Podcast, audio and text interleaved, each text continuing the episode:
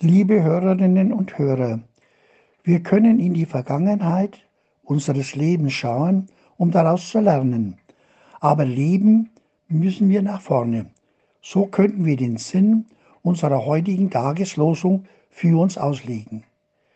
Gedenkt nicht an das Frühere und achtet nicht auf das Vorige. Denn siehe, ich will ein Neues schaffen.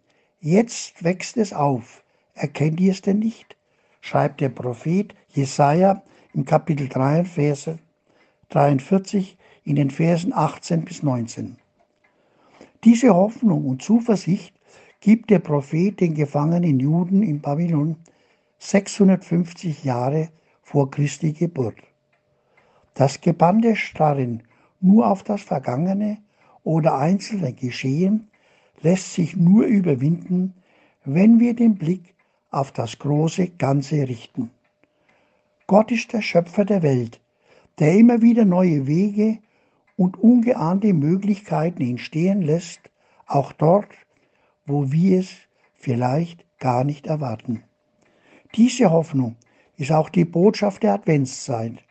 Wir erwarten etwas Neues, ausgerechnet von einem neugeborenen Kind in einen einfachen Stall.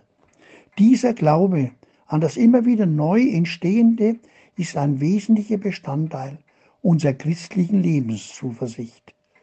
Der Apostel Matthäus beschreibt in seinem Evangelium in Kapitel dreizehn unser heutigen Lehrtext dieses Gottvertrauen mit den Worten: Das Himmelreich gleicht einem Senfkorn, das ein Mensch nahm und auf seinen Acker säte.